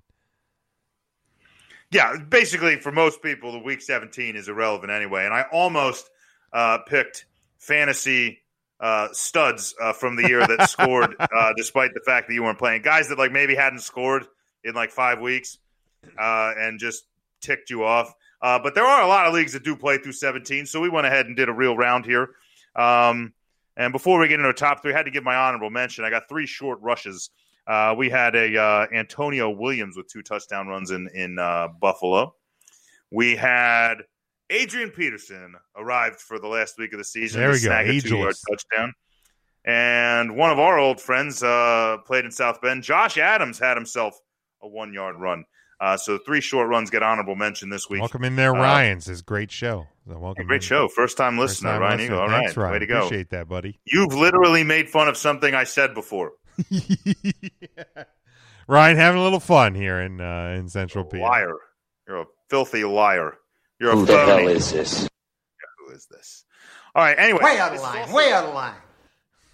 This is also the first time all season that we have three passing touchdowns in our top three. So here we go. Fantasy oh relevant week my. 17. Oh, how exciting! uh, third place comes from Kansas City, and the only reason this is third place is because some people probably started these guys just because it's Kansas City. Uh, Chad Henne coming out there to throw some balls hits Byron Pringle for a three yard touchdown. Yeah, I, I thought he, I think he made the chips. That's how you know Pringle. That's so, how you know him. This is a, a, little bit of an inside joke to our, our three count Thursday. Favorite pizza topping? I'm going to go. Uh, I'm actually going to go with a combo pepperoni and onion for me. Favorite pizza topping. Yeah, I'm gonna go. Um, I like the I like the hybrid of the extra cheese bacon. I like that a lot. Ooh. Like a bacon extra cheese. That's that. good. Um, you you brought it, Chad Henne. Uh, my wife is related through her stepdad to Chad Henne. By the way, huh? Maybe we should get you some tickets because he's not going to be playing. You can sit with him, watch the game. Uh, anyway, second place comes from our man Drew Lock. If you were starting Drew Lock in your fantasy football finals, how the hell did uh, you get there? in week 16 as well. Uh, but he shows up week 17, uh, hit a one yard touchdown pass to Troy Fumagalli. Who? I don't know. I thought it was like a Yukon Denali. I had to check it twice. Uh, it turns out Fumagalli, Fumagalli, Fuma, Fuma from from somewhere that doesn't play football. Anyway, uh, fantasy relevant touchdown number two, and your winner, week 17, last regular season game. Your fantasy relevant touchdown of the week is running back Jonathan Ward in in in uh, Arizona. Jonathan Ward, running back, uh, received a touchdown pass from Chris Streveler. I have no idea who that is. His mother doesn't know who he is, but you know what? She does now because he's your fantasy irrelevant touchdown of the week for week 17. Who the hell is this? that one baffled me. I saw it. I'm like, what the heck did I? What just, just happened? Those guys scored. All the stars on Arizona. I mean, I get it that like you know Kyler Murray didn't play an entire game, but like how they have like ninety receivers. Yeah, just they threw to. Yeah, it's just unbelievable, just unbelievable. All right, Sean. Uh, let let's start the, the, this college football um, playoff discussion um, with just a little bit of thoughts of, of what happened uh, this past weekend. Um, and we, we talked about some of these like stupid hot takes earlier. Um, and I'm going to kick it off uh, with the, the the first of the games, and that was of course the Rose Bowl. Anybody that wants to to to bring in this hot take about how Notre Dame didn't belong in the playoff uh, because they lo- they they they got smoked by Alabama uh, is absurd. Like for for starters, and I'm not just trying to pat my own team on the back here. Notre Dame held Alabama to its lowest lowest point total in like two years. Like yeah, since they lost the title game, right, I think. like that was the last time they scored less than 35. like yeah, it- like Alabama, like Notre Dame's defense absolutely did the job, and yes, Notre Dame's offense did not except on the scoring plays. Those, well, those, well, except the, but we, we said it last week that that if Notre Dame was going to even have a chance in this game, it was going to fall on the offense, and the Hmm. offense they they struggled. Ian Book, unfortunately, over his last two games, was Ian Book. And Yeah, don't get me wrong, was. his quarterback in Notre Dame history. He's he's put up stats, but like Ian Book is is only ever been what he's always been, and and and that's the unfortunate legacy to me for Ian Book at Notre Dame? Is is he never is he never went above what I always assumed that he was, and in in in in, the final two games, in the biggest two games of his career, uh, they sh- he was brilliant in that first game against Clemson. Uh, unfortunately, couldn't get it done, but like look at what Te- Texas A&M had to come from behind to beat a North Carolina team that was missing a lot of its key players because Yeah, of opt outs and things like that. Like game, like North Carolina is a legitimate opponent, but they were not all there. they were not the North Carolina team that Notre Dame No. throttled. By the way, Yeah, no, it was not. And and Notre Dame did struggle in that game early. Yes. Like, was, they're a good team. North Carolina's got a lot of good. It looks like this coaching staff of this program's got a bright future, but but they were not all healthy no. for this game against A and M. So like it- So, it- it- Notre Dame belonged there, I, I, regardless of what happened. Um, you know, honest to God, like I won't, I won't lie. I stopped watching because I'm like, I'm, I, I don't need to. See, I've seen this before. I don't need to see it anymore. Well, Notre Dame got it. Um, I don't want to say close, but they got it competitive in the second half. There They was a did. point where I was like, you know what? If we go down and score here, you know, it, all of a sudden it's like a it's like a one or one and a half score game. We're like right in this, and then of course it was like you know three and out or or make our own mistake. Yeah, the offense There was just- the deep ball interception that that was a quick swing. Uh, you know, where you were going in to score, lost those points, gave up a quick score the other way. I, I it, was, unfortunate to watch. Uh, I, I think that you know it, it just came down to me the difference. It, it's well, and I got into a couple of spats online uh, with folks that like you know, were doing the hype and uh, oh the, the classic like oh Notre Dame gets smoked in bowls or Notre Dame had no business being there or they're just proof that the BCS is about money. And I'm like, really? Ohio State gets in with six wins, and you're telling me that oh Notre Dame That the is reason Notre that- Dame's the reason it's about money. Ohio, the other three teams in there carry just. I mean, do they have as much in, in in the history of college football? Maybe Alabama does, but the other two are like this this riding this money train uh, that Ohio State and Clemson do. The Big Um, Ten had to change their rules, Yeah, basically, to get Ohio State into this game. even give them a shot. Big Don't Ten tell me that it's Notre rules. Dame's the only money line in this. In the this, Big Ten changed their rules because of money. College football broke probably, you know, arguably one of their rules because of money. If not having a conference title game means that you didn't play enough games, then not playing enough games should mean that you didn't play enough games. But um, but that's that's a whole separate point. But I got into these spats, and in, in every single one of them, it was, oh well, they got like they're never could compete and blah blah blah. And I just kept repeating the same, like, well, who are you putting? it? Because I wanted to know who I'm arguing against. Right. And three of the four wouldn't even name a team. Like they wouldn't even. They were like, well, I mean, maybe A and M or maybe so. I'm like, A and M. You're going to put A and M in The team that Alabama? the team that got more than doubled up by Alabama, that A and M their only real contested game of the year. right? like you know it, they didn't put up a good showing i'm like so you can't argue that and i finally got one to tell me that georgia based on strength of schedule Oh, for Christ's sake! like georgia and i saw a list georgia on on paper played like the third or fourth hardest schedule in the country and i looked them in the face and I'm like well yeah they did and the two hardest pieces of that they lost to They got their asses kicked. Whereas Notre Dame, who by the way on both of those lists came in seventh, like, it's not like they were in like They- right. They weren't. They weren't place. like ninetieth on the, on the, those like Notre lists. Dame had a tough. I'm like the difference is is Notre Dame Notre Dame has first of all one less loss, and second of all beat a top five team. So like beat the number one team in the country. at the time, yeah, At but I mean just at the end of the season, Sure. you're like top five team, you know.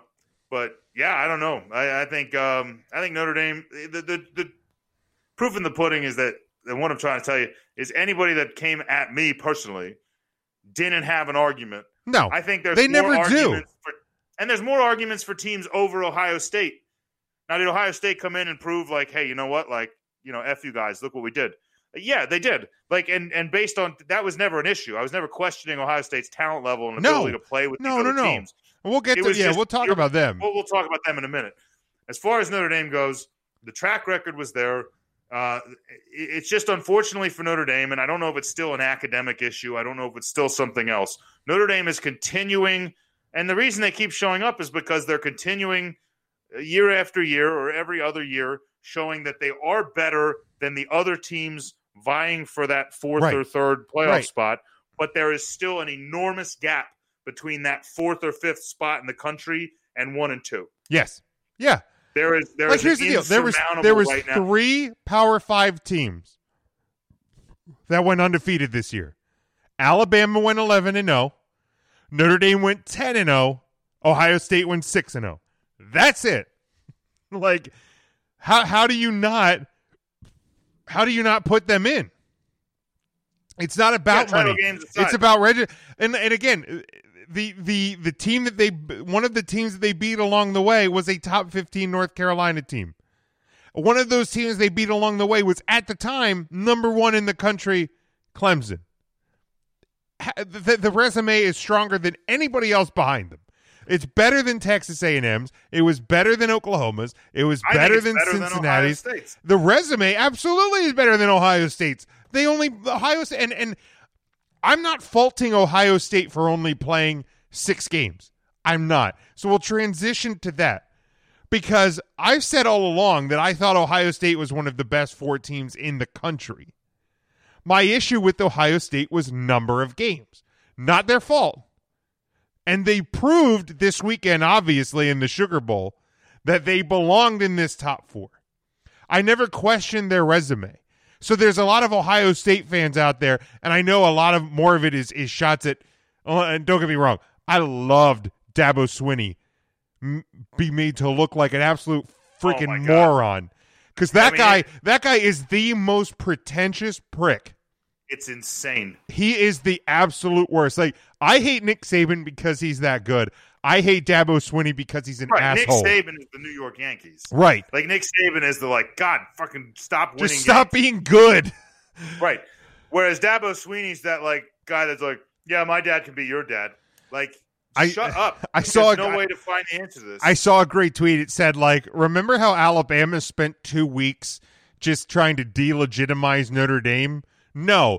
Nick Saban spent two weeks figuring out how to kick Notre Dame's ass. Right. Dabo Swinney spent two weeks talking about how great they were and how Ohio State didn't belong there. And when it Which which, by the way, if you're doing that leading up to the rankings, like if you're one, like if you were Ohio State trying to sell yourself to get in, maybe. Once the top four is that, who are you selling yourself right, to? right, like why are you justifying the fact You're that you put Ohio State at eleven? Like, Like you know what I'd like to do? I just like to hand the other team locker room material because in Right, college like locker room material works a lot better than the NFL. Exactly.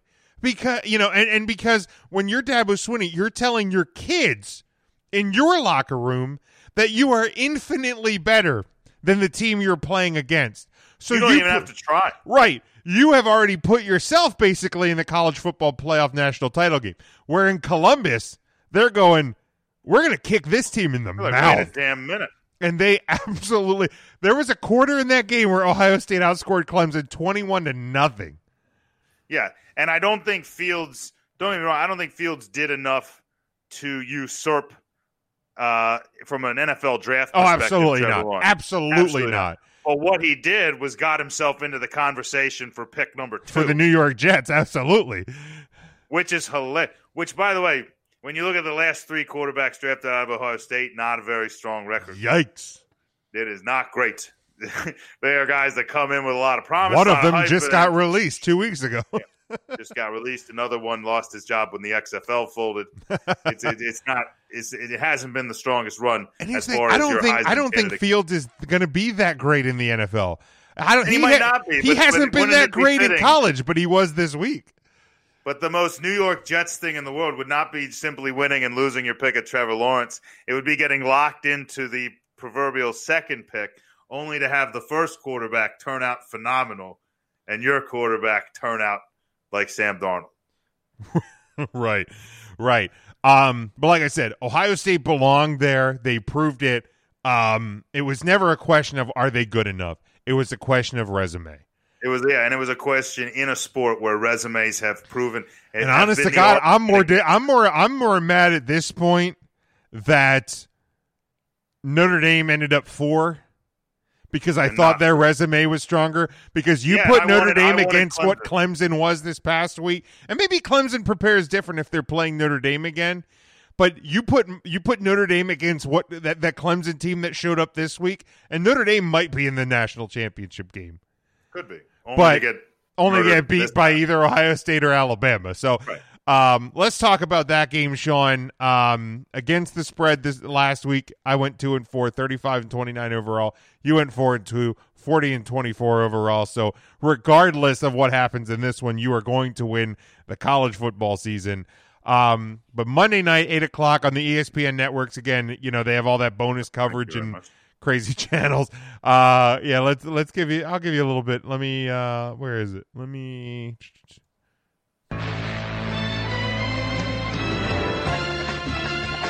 No, we did it!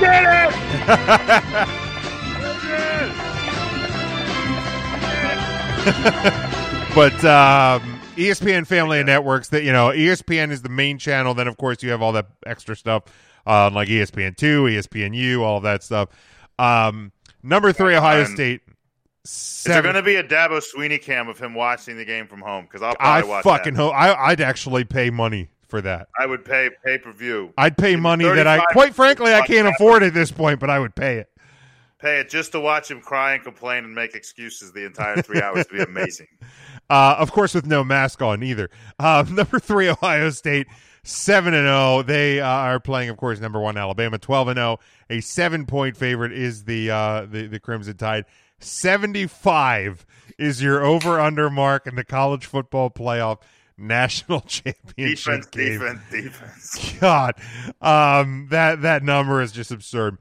Um, hmm. Uh, I, I think Ohio State's going to cover the seven. I don't think this is going to be a blowout either way.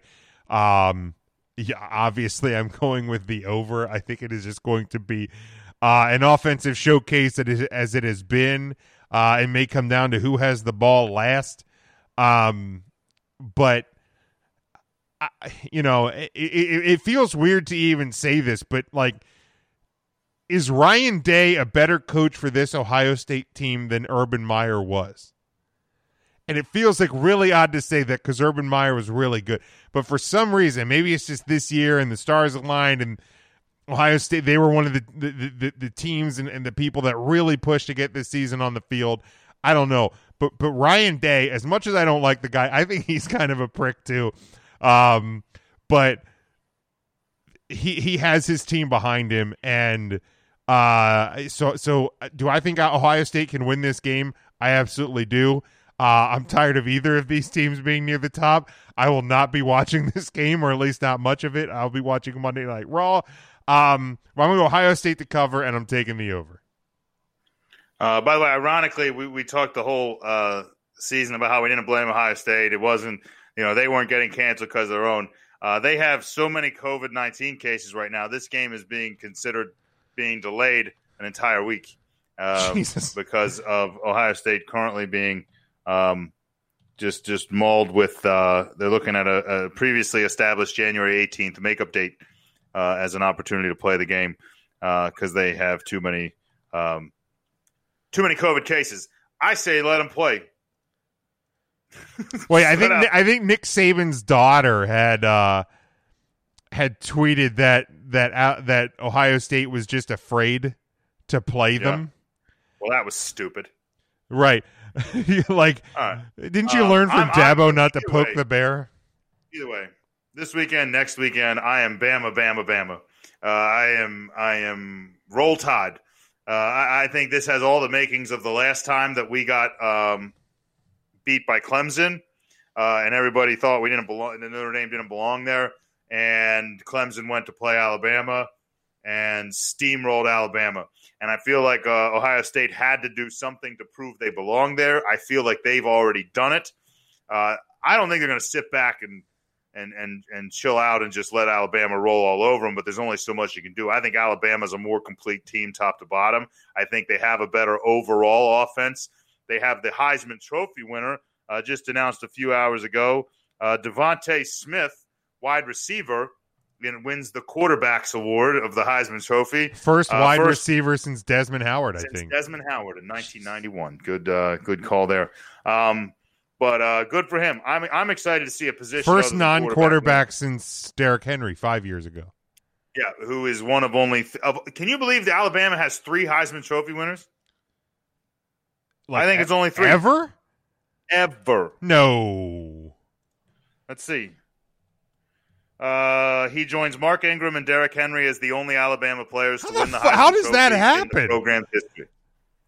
So you mean to tell me no one before Even in the Bear Bryant era, nobody won a, a Heisman for So, Alabama. Mark, what's amazing is both of their previous winners still play in the NFL. Jesus. One runs at a high level, the other one watches his teammates run at a high level. um, but either way, um, good for him. Good for Alabama. Uh, I, I like I like Alabama to cover that point. Um, uh, cover the seven points. Uh, I think it's. I, I've, it's got to go over, right? Uh, It has to. This, this this has shootout written all over it. However, I'm going to take the under. I, I feel like this What? is a trap. I feel like it's a trap. I feel like Alabama's going to play enough defense. I think Ohio State's going to come out sluggish, whether they don't have enough players to play or. I question the health of Justin Fields. I like. I I don't know what internal damage got done on that hit, which, by the way, should bad. not have been targeting. Um, Do you think that that hit caused him to have a COVID case? uh possibly. Like, like he's he's he's got like, a one thing spleen that would injury. annoy the crap out of me is if like years down the line we find out that the COVID cases. Oh, the ESPN really just, like, we need E60 on Fields- this team is going to be fantastic.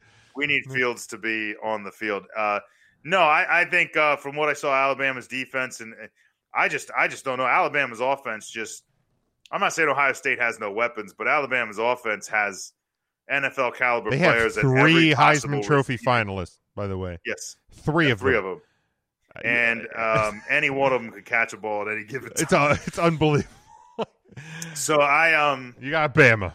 I got Bama. Roll Tide, Roll Tide, Roll Tide, Roll Tide. Uh, uh, I like this uh, the whole way through. The one thing that does scare me is much like uh, Swinney had, he didn't have um, Ohio State at 11th, but uh, Nick Saban's poll did have Ohio State out of the top four.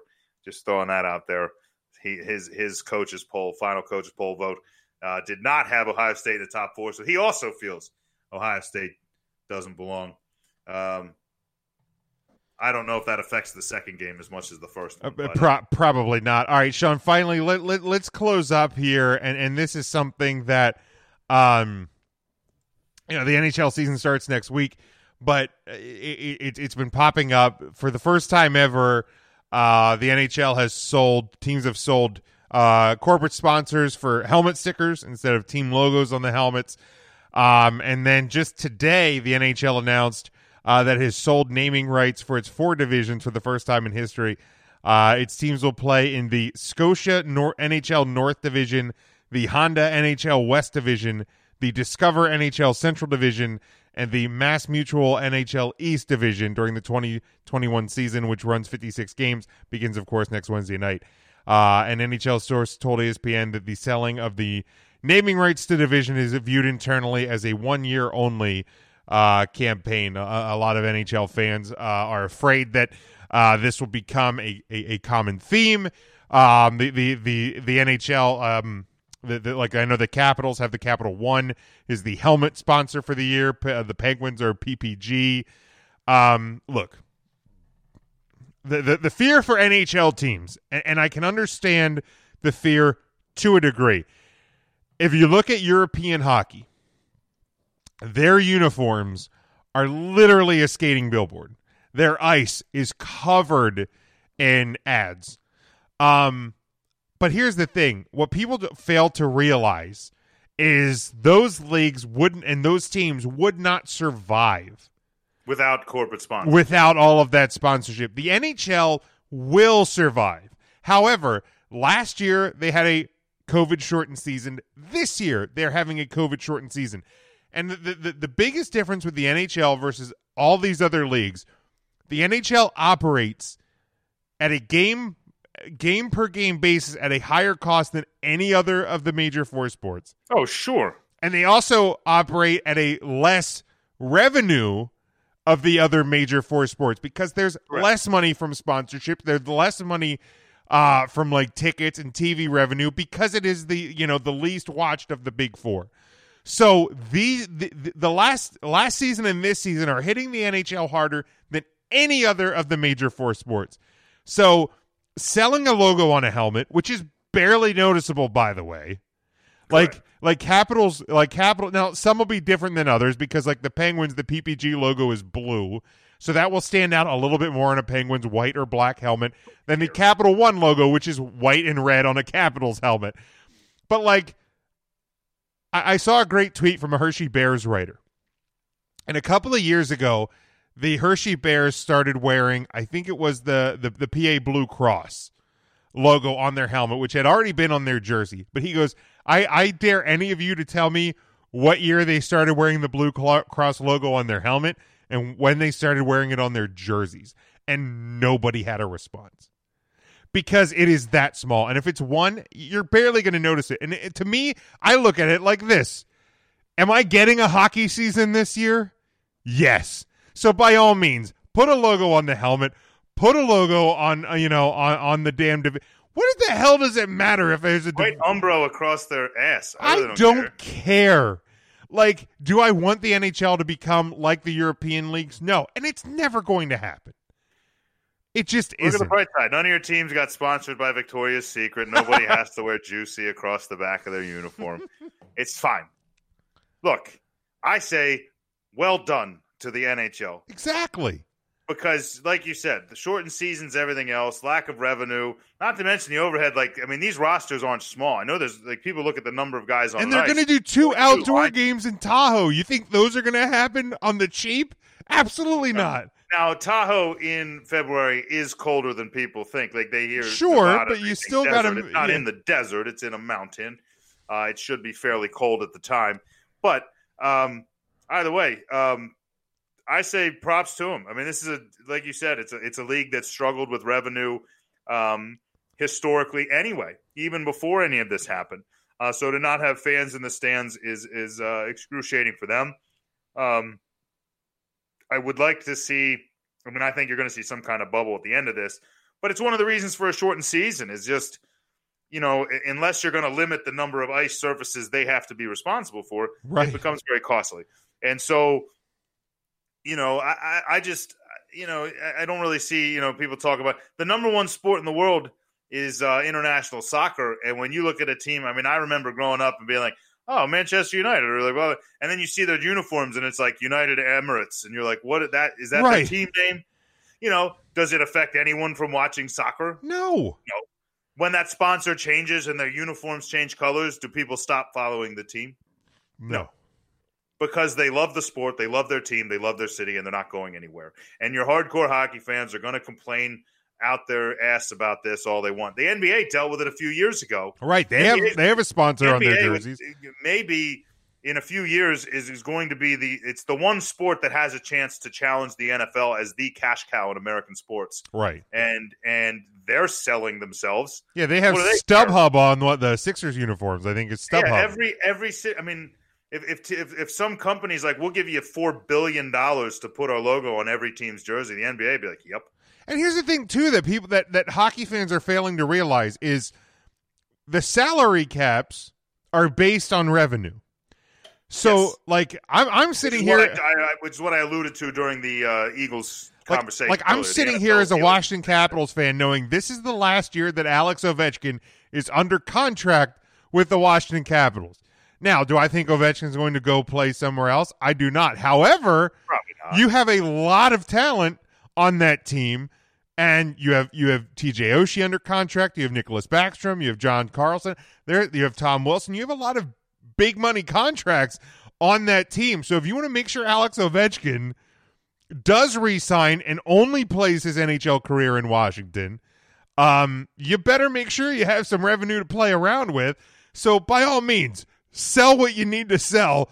Make sure uh, Ovi stays in Washington. I mean, as far as you know, selling you know ice space, whatever else, like the league already has way more uh, ice surface covered with um, with advertisements. We also live in an era where you can put digital advertisements over. Oh, they the do it all the time.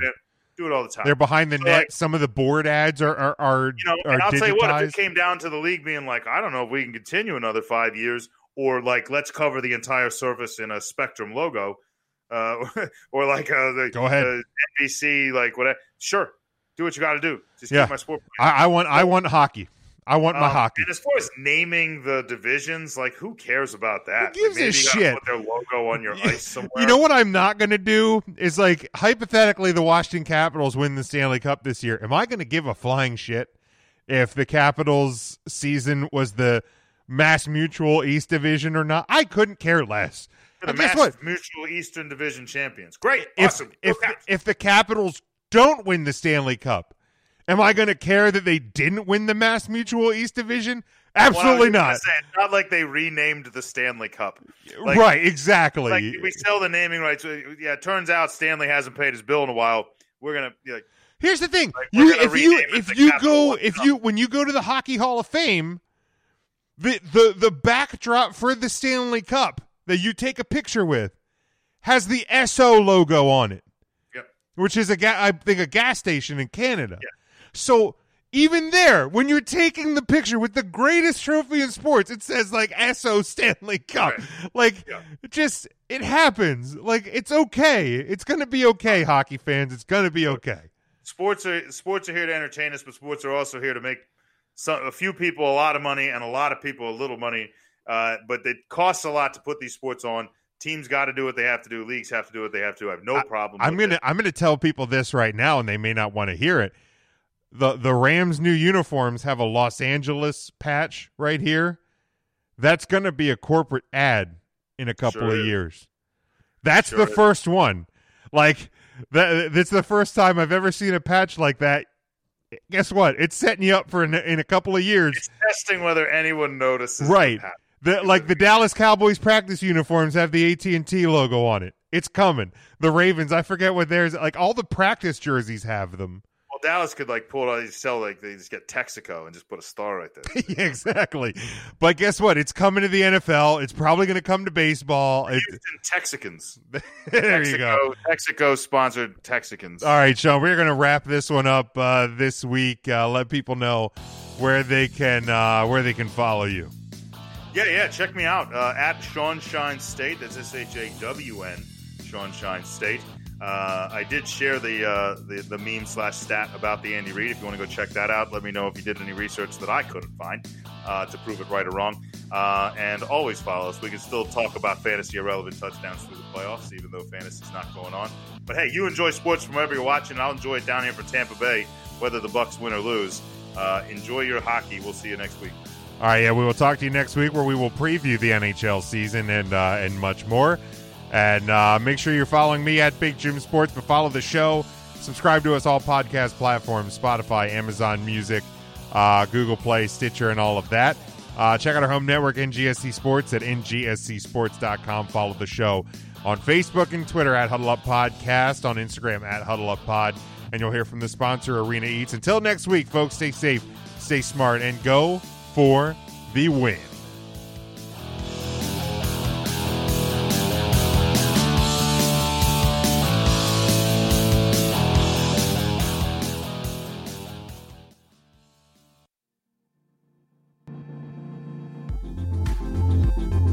Huddle Up Podcast is sponsored by Arena Eats. Log on to the website arenaeats.app, that's arenaeats.app, for the ultimate fan experience. At your favorite sports venue, Arena Eats mobile app, pre order, express pickup, and in seat delivery. How do you place your order?